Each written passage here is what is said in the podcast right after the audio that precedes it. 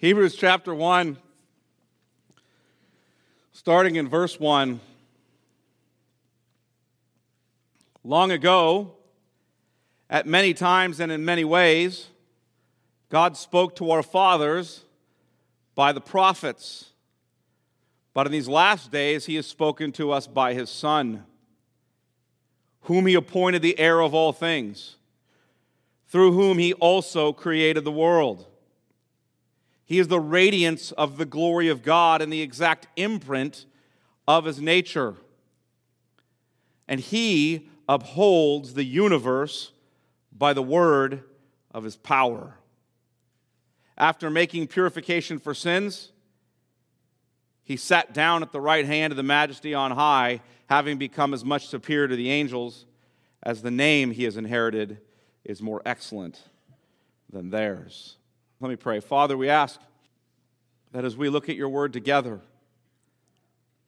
this word that men wrote as they were carried along by the Holy Spirit, for the benefit not only for the church in that era, but for the benefit of the church today, we pray that you would be pleased to speak through your word by your Spirit into our hearts, into our minds, and transform us by the renewing of our minds.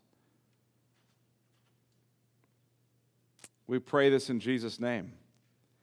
Amen.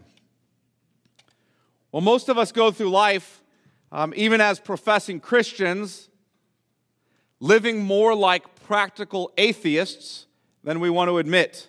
What do I mean by that? We have an intellectual atheist. An intellectual atheist is one who denies the existence of God. They, they have that as a, as a general assertion in their life intellectually and then they live that out practically. God has no involvement in their life and their mind. They don't live as if He exists. I would argue that, that many professing Christians live like practical atheists. We suggest that God is there, but His being there has no real practical significance to our daily lives. What, what do I mean by this. Let me try to sketch it out a little more. We say we believe Jesus is Lord. We confess that God has created all things and is Lord of all things, but we operate most of each of our days as if the Lord, as if really the Lord is not Lord of all things, but as if we are Lord of all things. Now, so, how can you see that? I'll give you an example. We imagine we're in control of things. So we plot and plan, and I'm not telling you not to plot or plan, right? Plot sounds kind of like evil, right? I don't mean it that way. Right? But we plot and plan and and we work. Those are all good. And then we do something else. We worry and we don't pray. Because we worry because we think ultimately we're sovereign, that we're in control. And we don't pray. How, how do you see it? We, even further than that, there are those moments um, that come and begin to snap us out of this mindset. It's, they snap us out of this, what I might call the delusion that we live in of practical atheism. There are these moments that come in which we are helpless and we're not in control of anything. If you've ever stood over someone you love in a hospital, and heard the doctors in the hospital say to you, We don't really have any resources to help this person, you understand what I'm talking about. It's in that instant that you know that your delusion of control is just that a delusion. We know in that instant that their life is in the hand of God and not our own. I'll give you a recent example. We see these wildfires raging through Southern California and burning this house and not that house. And it's all dependent on the shifting of the winds. And we know that we're not in control.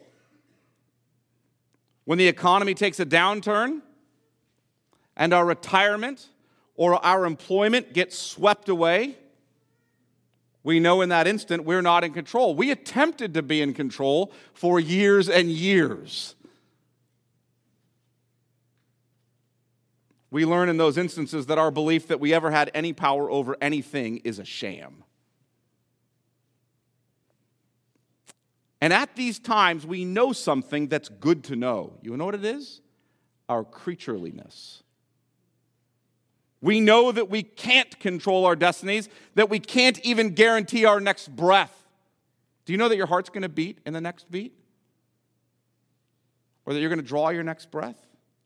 You might say, well, well, God gave me the kind of body where the heart keeps beating if I'm generally if I'm generally pursuing a healthy lifestyle, my heart will generally keep beating for a long time and I'll keep breathing for a long time. And, and that's true. But the Lord is the one who sustains any of that. And where do we turn when we recognize this? Well, it depends on what we, someone's getting a phone call. See, no control over anything. Where, where, where do we turn when we recognize these things? It depends on what we believe about God and ourselves, doesn't it? Where we turn depends on what we believe about God and ourselves. Do we believe this material universe is all there is? If so, then it's all random. It's purposeless. It's just an accident. It's pure chance. There's no explanation beyond that. Your suffering has no purpose. Your success has no purpose. Your life has no purpose. You are random biological accident. Things just happen. It is what it is, and it is no more. Do we believe in a kind of pantheism or, or Eastern mysticism?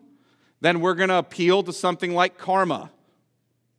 See, it's just the working out of the laws of some cruel and exacting reaping and sowing that's happening in the universe. Not the reaping and sowing the Bible's talking about where you have a good God,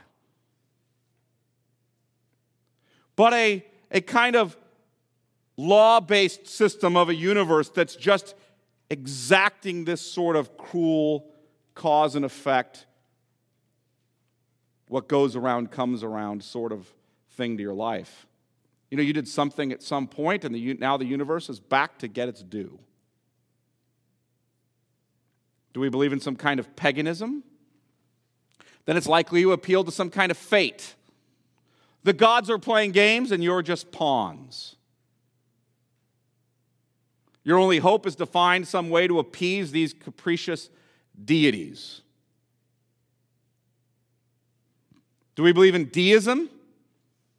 In other words, do we believe in a God who is Unitarian, not triune? A single person God? Then we tend to believe in a, a God who has created and wound up the universe with laws, and now he's just sitting back and watching it play out. He occasionally intervenes if we ask him to do so. But otherwise, he's just letting the universe run its course. But, folks, as Christians, these are not the gods we profess. We profess the God of the Bible. We profess the triune God. We profess the God who is one God in three co eternal, co equal persons. The triune God does not just create in some moment, give laws, and then just withdraw and watch things play out. Creation is not God's act. I want you to hear this because I think we often misunderstand this. Creation is not just God's act to manufacture a bunch of stuff and then give it some laws for its motion and then sit back and watch what happens to it from some long distance. Even even if we tag to that description that he did so knowing beforehand how it would all play out. I think a lot of professing christians at least implicitly believe implicitly believe in a god who created all this stuff manufactured it, and then, he sits back and watches it all fall apart. Of course, you know, we'll admit he knew that was going to happen. And then, at some point in history, he lovingly intervenes to offer a plan of salvation by which humans can get themselves out of this mess, with God's help, of course. It's kind of the Benjamin Franklin approach to, to understanding how we relate to God, right? God helps those who help themselves. The American gospel. Jesus is like Ben Franklin on the cross, shouting out, God loves you, and he helps those who help themselves. But, folks, that's not the biblical picture of God, nor is it the gospel. This is not the biblical picture of creation. We profess that our triune Lord created out of the overflow of his love, and that this creative love is directed toward a purpose, toward an end. And what is that end, that purpose toward which creation is directed? It's the exaltation of God's glory through fellowship between our triune God and his people. Creation is not simply manufacturing stuff. And God's governance of that stuff is not simply Him maintaining it, it all has a purpose, it all has an end. And all of God's creating and sustaining is toward that end. Thus, God's creation cannot, God's creation cannot even be grasped apart from God's providence. Cannot grasp his creation apart from his providence. So, what is his providence? Well, think of the root word there in providence. What word do you hear? Provide.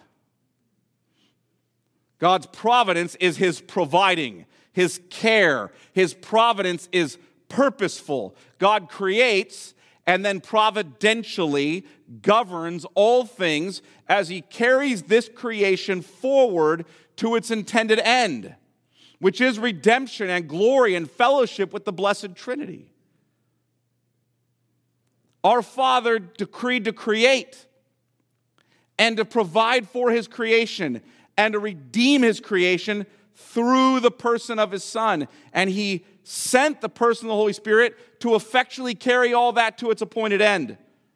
I don't know if, I don't know if you're hearing what I'm saying here, Christian, because this is so key to understanding your entire life. Every person in God,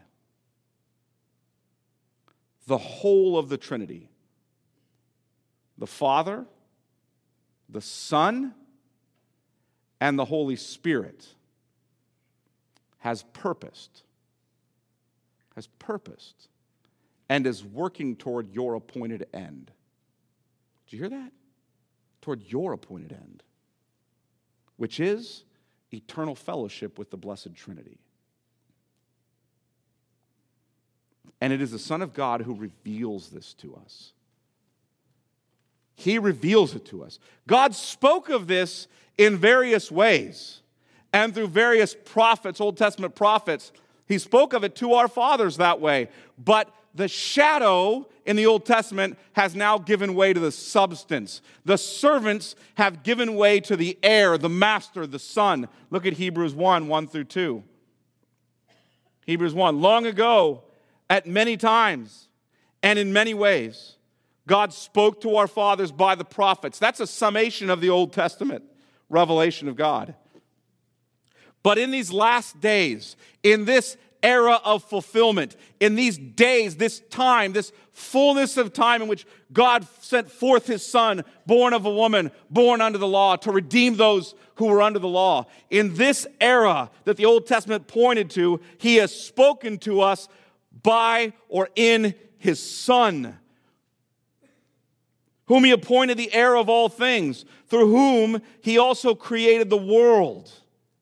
Now, last week we spent time discussing how the Son is so much greater than all who came before. The Son is the revelation of God. It is in the Son that we know the Father. He is the final word. Do you hear that? That is so important for us to get a hold of Christians. All of those visions and dreams and prophecies coming through prophets of the Old Testament, those were lesser. Those were the shadow to the substance. Those were the servants to the son or the heir. But now the son, the substance, the heir has come, and he is the final word. We learned that creation is through him last week. We talked about that. It's through him, and that he is the, sub, the same substance as the Father. He's the radiating forth of God's glory as beams radiating forth from the, the brightness of the sun. He is the exact imprint of his nature. The Son incarnate. That's what we celebrate at Christmas, right? The Son coming as man. Incarnate. Incarnate. You guys know what carne is because you have tacos that are carne asada, right? Okay? carne flesh, right? But you don't eat human carne, thank God. That'd be a whole nother conversation. But the Son of God came in flesh, He was incarnate, He took on humanity. That's what we celebrate at Christmas. That is the great end time revelation of God and his purposes. When the Father created all things through the Son, he had a purpose for all of it.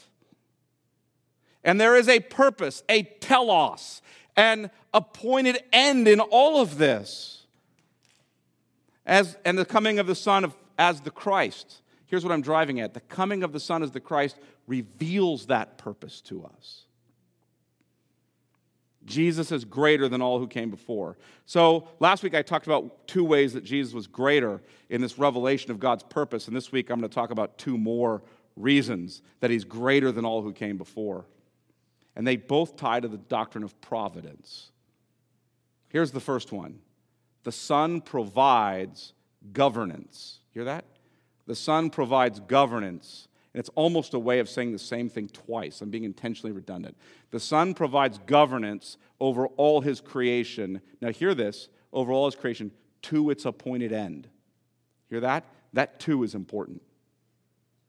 It's not just that the Father creates through the Son just to make stuff. And it's not just that the Father governs through the Son just to maintain stuff. It's that the Father creates through the Son and governs through the Son to an appointed end. There's a purpose to it. Look at Hebrews 1 3 to drive at this the Son providing governance over all his creation to its appointed end. He is the irradiance of the glory of God, the exact imprint of his nature. And he, that being the Son, now notice this phrase, upholds the universe that's, that's like, it's a way of saying in Greek, the, age, the ages, everything. Holds it by the, by the word of his power, all that's created. The worlds, some translations might say. He upholds, let, let, me, let me put it this way everything that's not God, he upholds the, by the word of his power. You, do you hear me? Okay? If it's God, it's uncreated. You follow? If it's not God, it's created. Easy enough? God uncreated, not God created. Okay? He upholds everything that's not God, all his creation, by the word of his power. Now, first notice the word he. It's a ref- he upholds. It's a reference to the Son. He, the Son, upholds the universe. The Son is the agent through whom the Father providentially governs all things. Just as the Son is the effectual agent through whom the Father creates all things, so the Son is the effectual agent through whom the Father governs all things or provides. But here it's actually the Son's word that's being emphasized. Now, notice, He is the Son, He has always been the Son. So He's not only Lord of all creation post resurrection, as the Son, He's Lord of all creation from the beginning.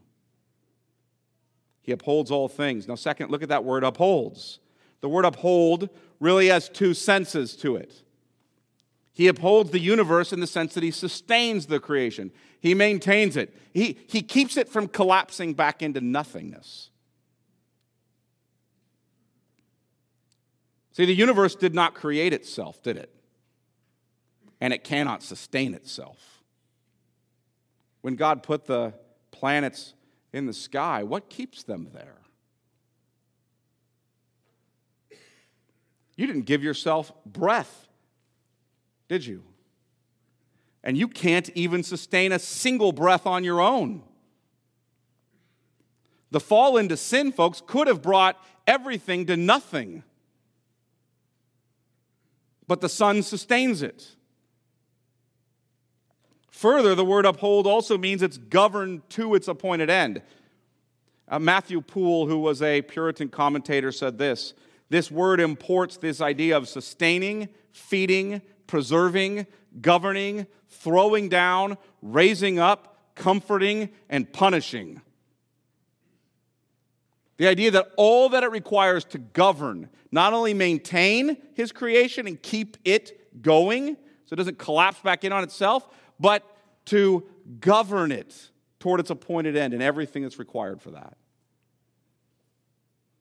And third, the Son, it says, upholds or governs or sustains all creation by the what? By the word of his power.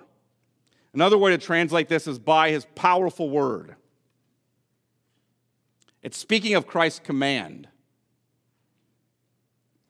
He speaks, he commands, and that word is always effective and powerful. He commanded the light to be, and it was. He commanded you to go from spiritual death to spiritual life, and you what? Came alive.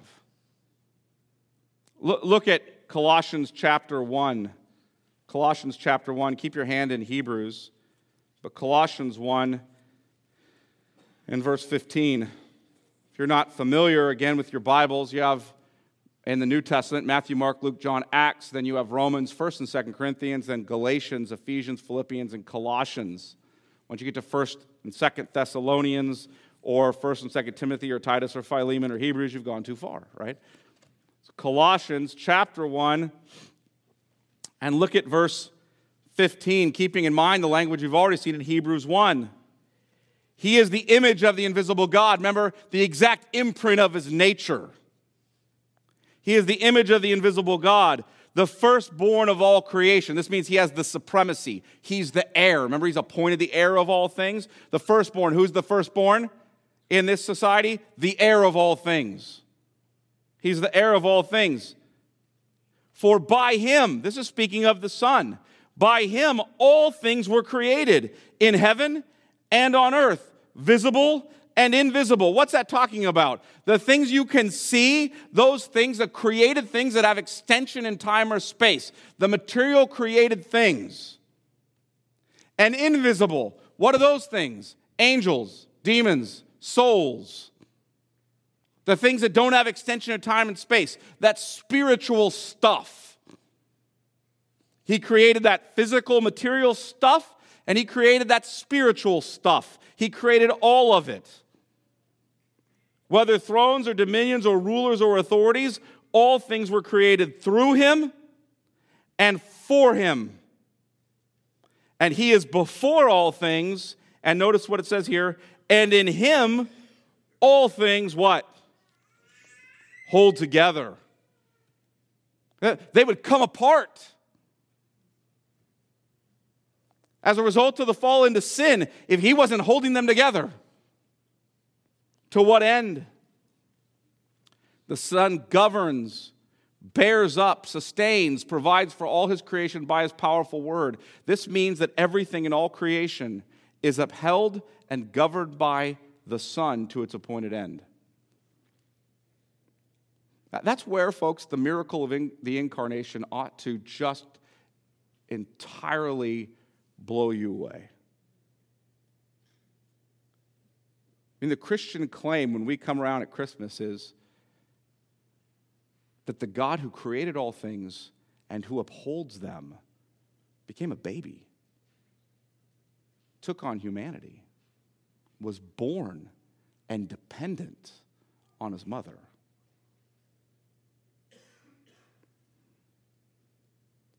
And at the same time, while in total infant dependency upon his mother, who held him, little did she know that he was sustaining her breath.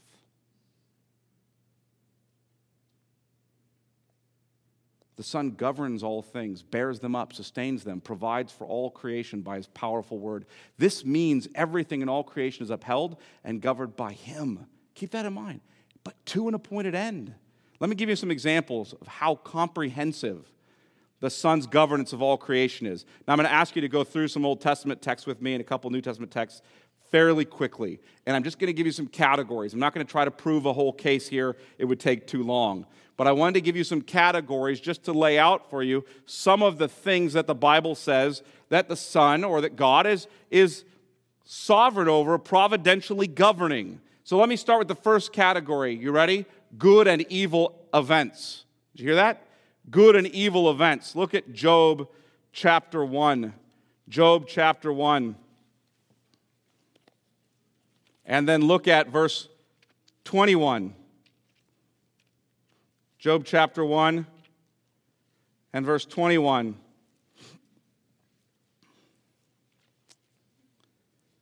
Job has lost his family. He's lost everything he has. He has a wife left. A wife who's encouraging him to curse God and die, right? So he, he may or may not be pleased about the fact that she's still around. But here he is. I'm not sure. I'm not kidding you, folks. This is a rough situation. Let's be real about how life looks. So here he is, and he says this, and he said, verse 21, and he said, Naked I came from my mother's womb, and naked shall I return. The Lord gave, gave me my family, gave me my wealth, gave me my stuff, and the Lord has taken away. Blessed be the name of the Lord. Now, how has most of this stuff been taken away? Storms have come in. And some natural occurrence or event came in and knocked down buildings and killed his children. And Job says, The Lord has taken away. The Lord was in that storm. Do you believe that? That, that's what the Bible says. Isaiah chapter 45. I say good and evil events because Job had the Lord giving him to him and the Lord taking away. Isaiah chapter 45 and verse 7.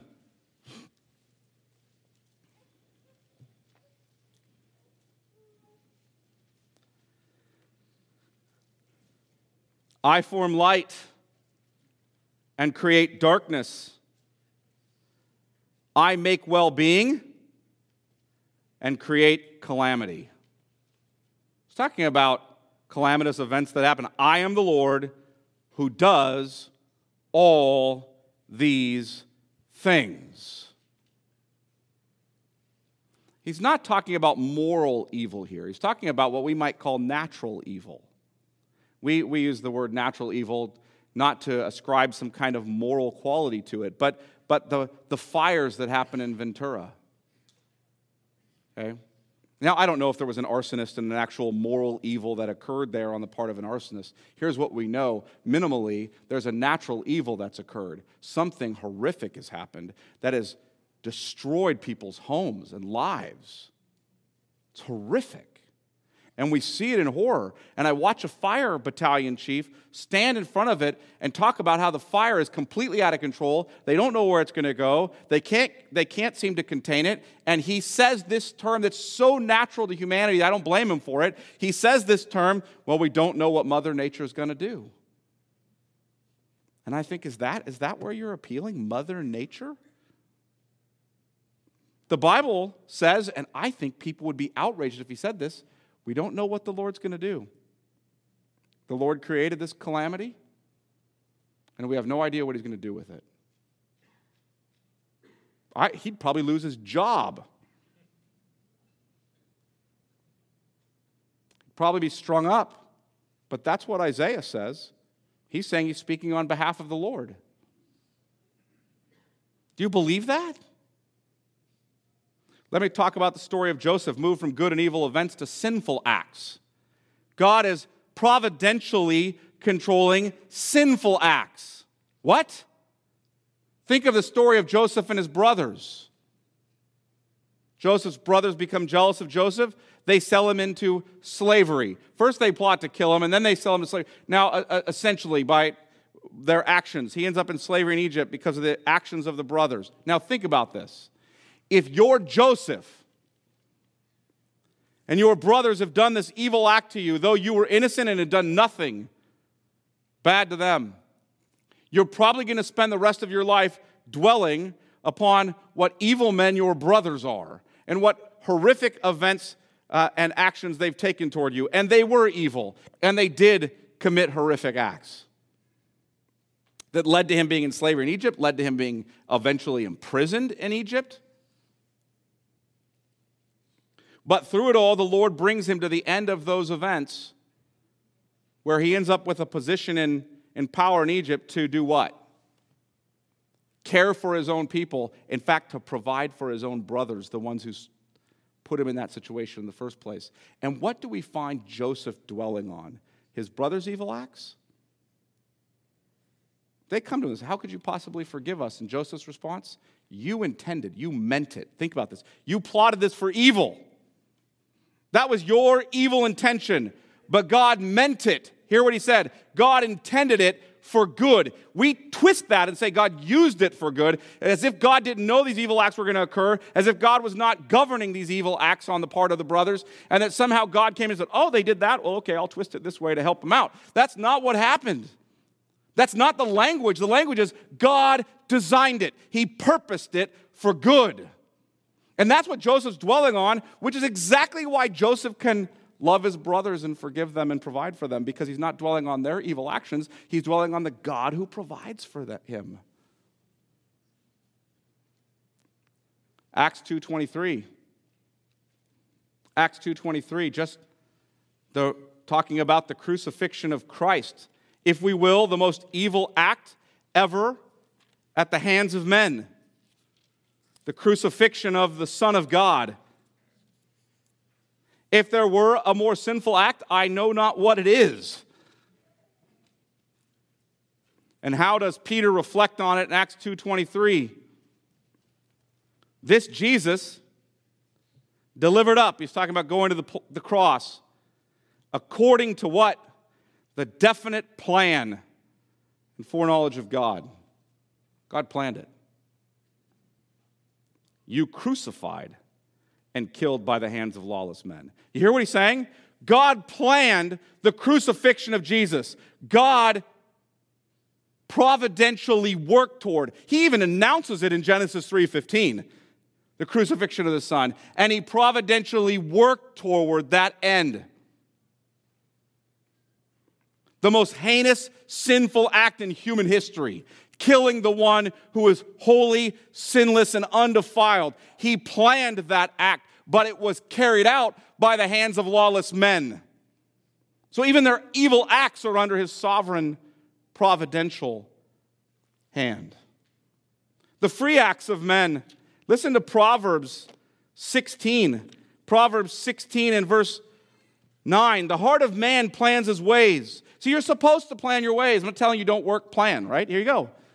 It's okay. Plan your ways. The heart of man plans his ways, but look what he says. But the Lord establishes his steps. You can make your plans, but you have no idea what the Lord's doing. No idea. He's going to establish them. Even in your free acts, the Lord is directing where you're stepping. You're planning, but the next step you take, the Lord brings you to chance occurrences in Proverbs 16 and verse 33 even says the things we call chance. The lot is cast into the lap. You know what the lot is? They're casting lots to figure out. Who, it's a chance. It's a game of chance, if you will, right? It's like the flipping of the coin. Will it be heads or tails? Okay? The lot is cast in the lap, but its every decision is from the Lord.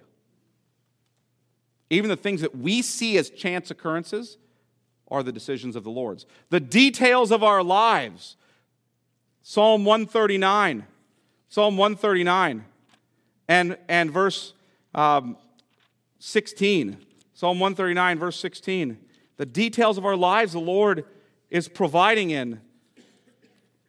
Your eyes saw my unformed substance. In your book were written, every one of them, the days that were formed for me, when as yet there was none of them. Every one of your days, every single day of your life was written in God's book before there was yet one of them. Believe that? Jesus gets at the same thing in Matthew 10, Matthew 10 and verse 29. Very instructive passage coming from our Lord where he says, in verse 29, are not two sparrows sold for a penny? Now listen to this. He's talking about sparrows. You know the little birds? If you know what a sparrow is, sorry, I'm not. I don't, I don't, what is a bird expert even called? Okay, I don't even know what a bird expert is called, but I'm not a bird expert, whatever that is. Somebody out there knows. All right, sorry if I don't. Um, but a sparrow, are not two sparrows sold for a penny? And not one of them will fall to the ground apart from your father. A sparrow does not fall to the ground and die apart from the father. Hear that? The father's governing every detail through the son. Every detail of life, even what sparrows live and what sparrows die and when they live and die. Look what he goes on to make application of that. Look what he says. But even the hairs of your head are all numbered. Not one hair falls from your head apart from the Father's care for you, apart from the word of Jesus' power. Ornitholo- ornithologist? Ornithologist. Thank you, whoever texted that to me. I appreciate texts in the middle of my sermon. anyway, thank you. But, but even the even the hairs of your head are all numbered. Not one hair falls from your head without the Lord accounting for it. Look what he goes on to say, verse 31 Fear not, therefore, you are of more value than many sparrows. If the Lord is watching out for the sparrow, if He's numbering the hairs on your head, what do you have to worry about? Why fear? You're more valuable than any sparrow, and you're more valuable than a head of hair. Some of you really appreciate that insight.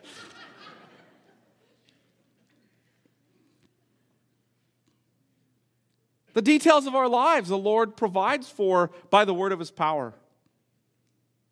The affairs of nations, Daniel 2 21, I'm not going to have you turn there, but, but it says that, there it says that the, the, the Lord appoints kings and he removes them, sets up leaders and removes them.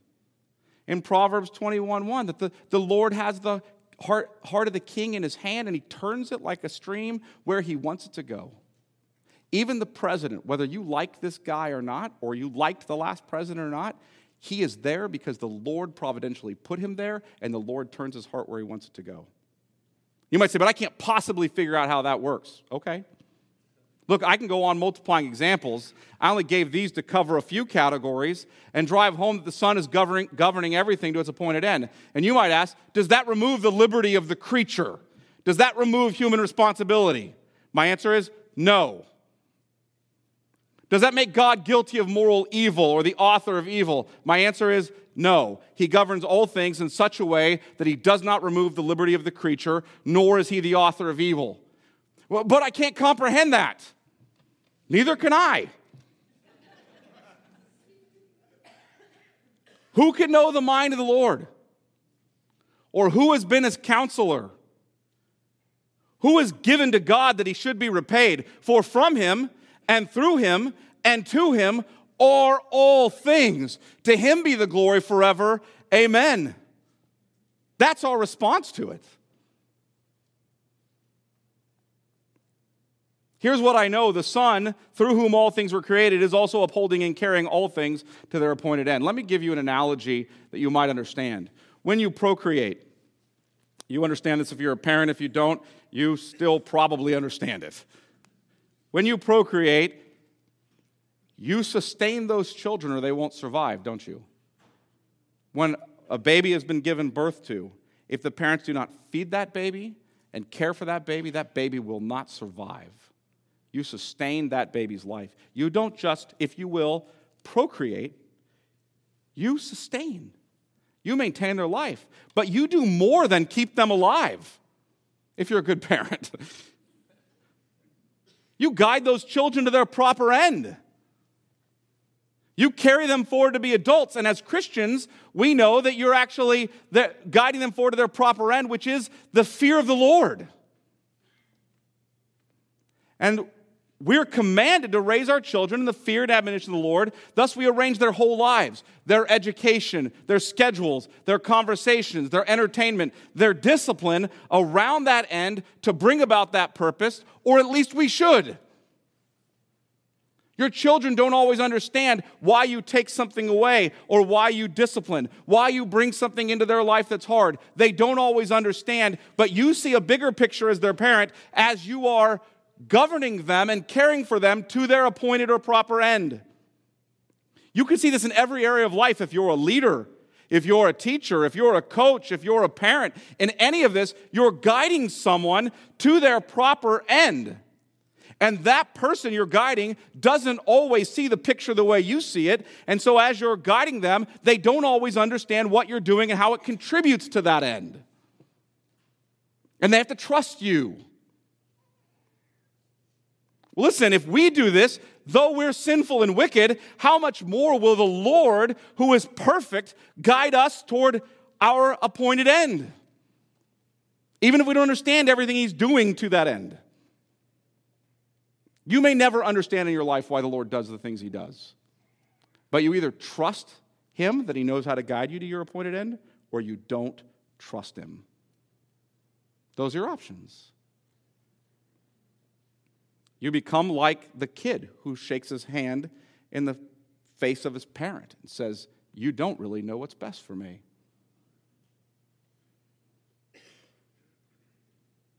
Listen, I, I, I want you to understand when our 18 year olds do that, we start to wonder do I? Maybe they're right, right? Because there are some things they're pointing out that are very helpful and good to think about.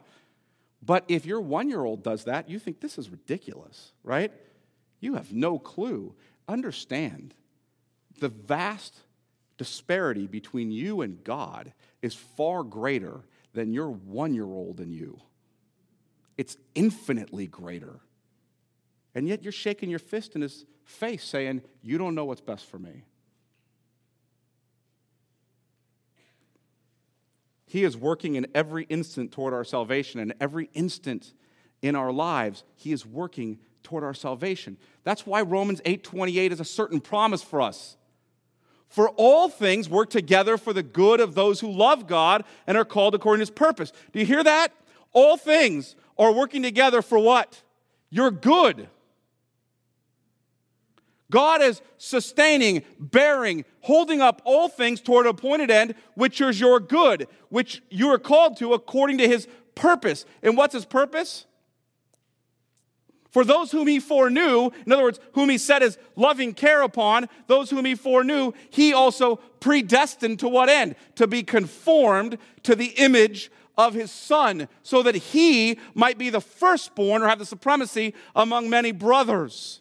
And those whom he foreknew, and predestined, he also called. And those whom he called, he also justified. And those whom he justified, he also glorified. From every instant of your life, throughout human history to this moment, the Lord is working toward that end that you might be like his son to the praise of his glory. And that is your good. That's why you can declare with Paul, right? It's why you can declare with him when he comes to the next verse and he says, he, he begins to just sort of, if you will, break into worship. If God is for us, who can be against us? Will he who gave us his own son that's the greater. Not also with him graciously give us all things. That's the lesser. Who can bring a charge against God's elect? It's God who justifies. More than that, it's Christ who was raised from the dead, who's seated at the right hand of the Father, whoever intercedes for us. That's why he can say, For I'm convinced that neither death, nor life, nor angels, nor principalities, nor things present, nor things to come, nor powers, no nothing, nothing in all of creation can separate us from the love of God which is in Christ Jesus our Lord. The Son is working all things together for our good, and what is that good? That we should be saved and sanctified and glorified, made like him, and thus in fellowship with the blessed Trinity forever. That leads to my second point. You might like, what?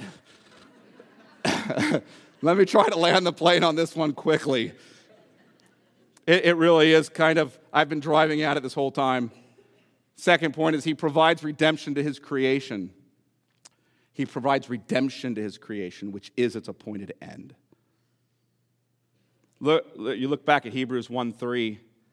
He upholds, the Son upholds the universe by the word of his power. Now look what it goes on to say. After making purification for sins, he sat down at the right hand of the majesty on high. The author of Hebrews here is speaking of the atoning sacrifice of Christ on the cross for our sins